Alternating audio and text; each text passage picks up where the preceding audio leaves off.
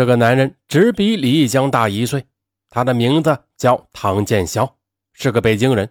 父亲呢是某企业的总经理，母亲是某大机关的领导干部。唐建霄呢，从某名牌大学毕业后，便在一家国际上很著名的外企工作，是个风光无限、年薪十万元的高级白领。唐建霄呢，他在工作以后便与父母分开居住了，但是呀。谁都不知道，英俊潇洒的唐建霄是一个同性恋者。他来到这个酒吧呢，就是来寻找知音的。李义江他误打误撞的来到了这个圈内很著名的同性恋酒吧。当他要了一杯酒，刚刚坐下的时候，风流倜傥的唐建霄不失时机的坐在了他的面前，一个。是在读的大学生，一个呢刚刚走出校门，又同样的来自于名牌大学的青年，他们很愉快的聊了起来。两人不知不觉的从深夜聊到了凌晨两点。在聊天中，李江对唐建霄产生了某种亲切感，因为唐建霄对李义江说自己很有钱，并且呀愿意无偿的帮助李义江渡过难关。如果李义江愿意的话呢，可以搬到他的房子里边一起住的。在人地生疏的北京，唐建霄对自己这样好，让李义江非常的感动。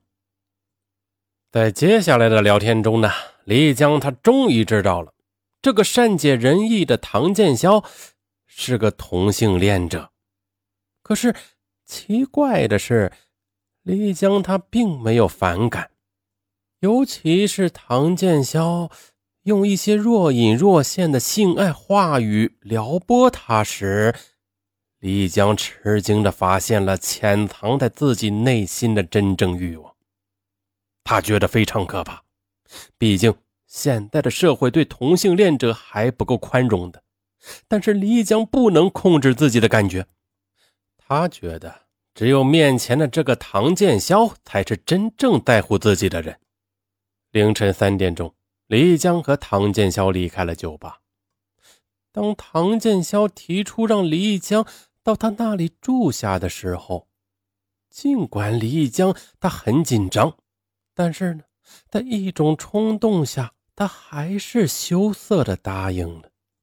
就这样，回到唐建霄独自居住的家中，在昏黄的灯光下，唐建霄温柔的把李义江拉了过来。轻轻地吻着她，这时，一阵欲念迅速地传遍了全身。唐建霄顺势地把她压倒在了床上，点点点点点点。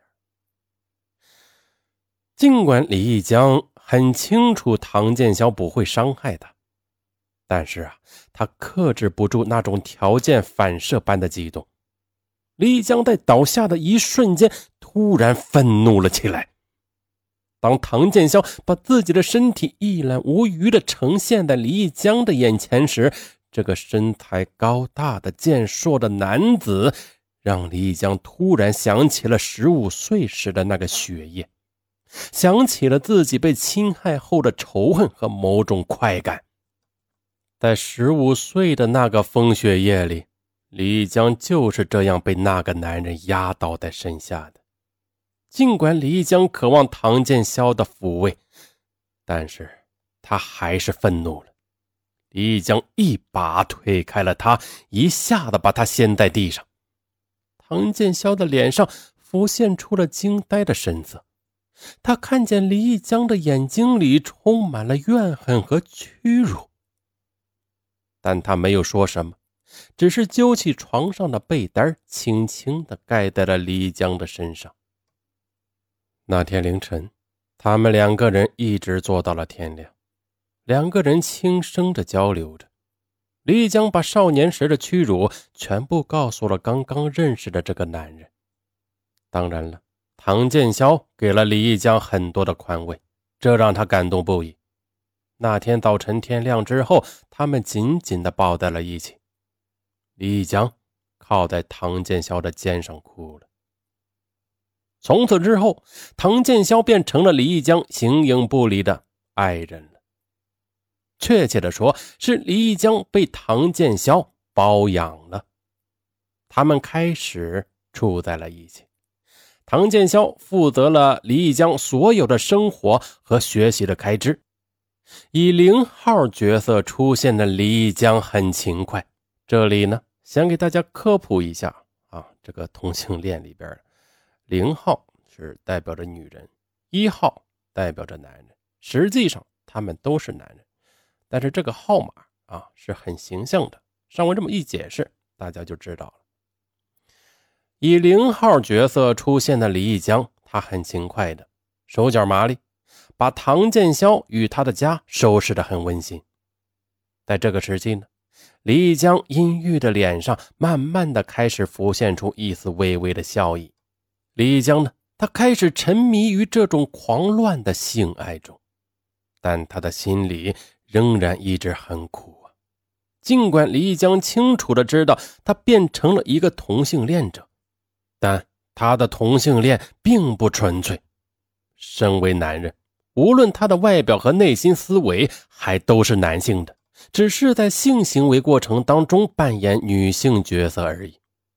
无论是十五岁时被欺负，还是现在被包养，尽管李义江都没有完全的拒绝，但是都有一种被强迫和无奈的成分在里边，在内心里。李江其实还是希望自己做一个强有力的男人，但现实的挤压不得不使他在男人与女人的角色中转换。在这种矛盾中，李江在学习上渐渐的感觉有点吃力了。第二个学期结束后，李江的功课就有三门亮起了红灯，最终李江他放弃了学习。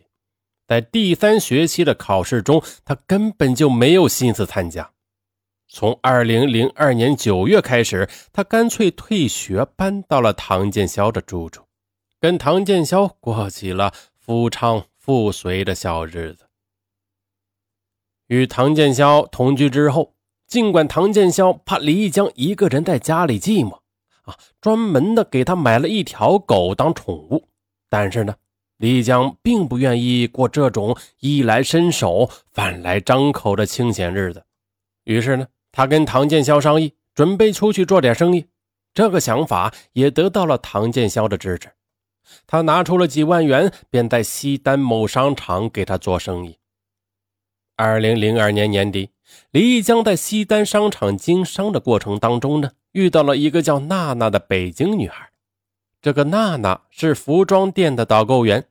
对服装很懂行，和李义江认识之后，这个漂亮的女孩常常的主动陪他去批发市场进货。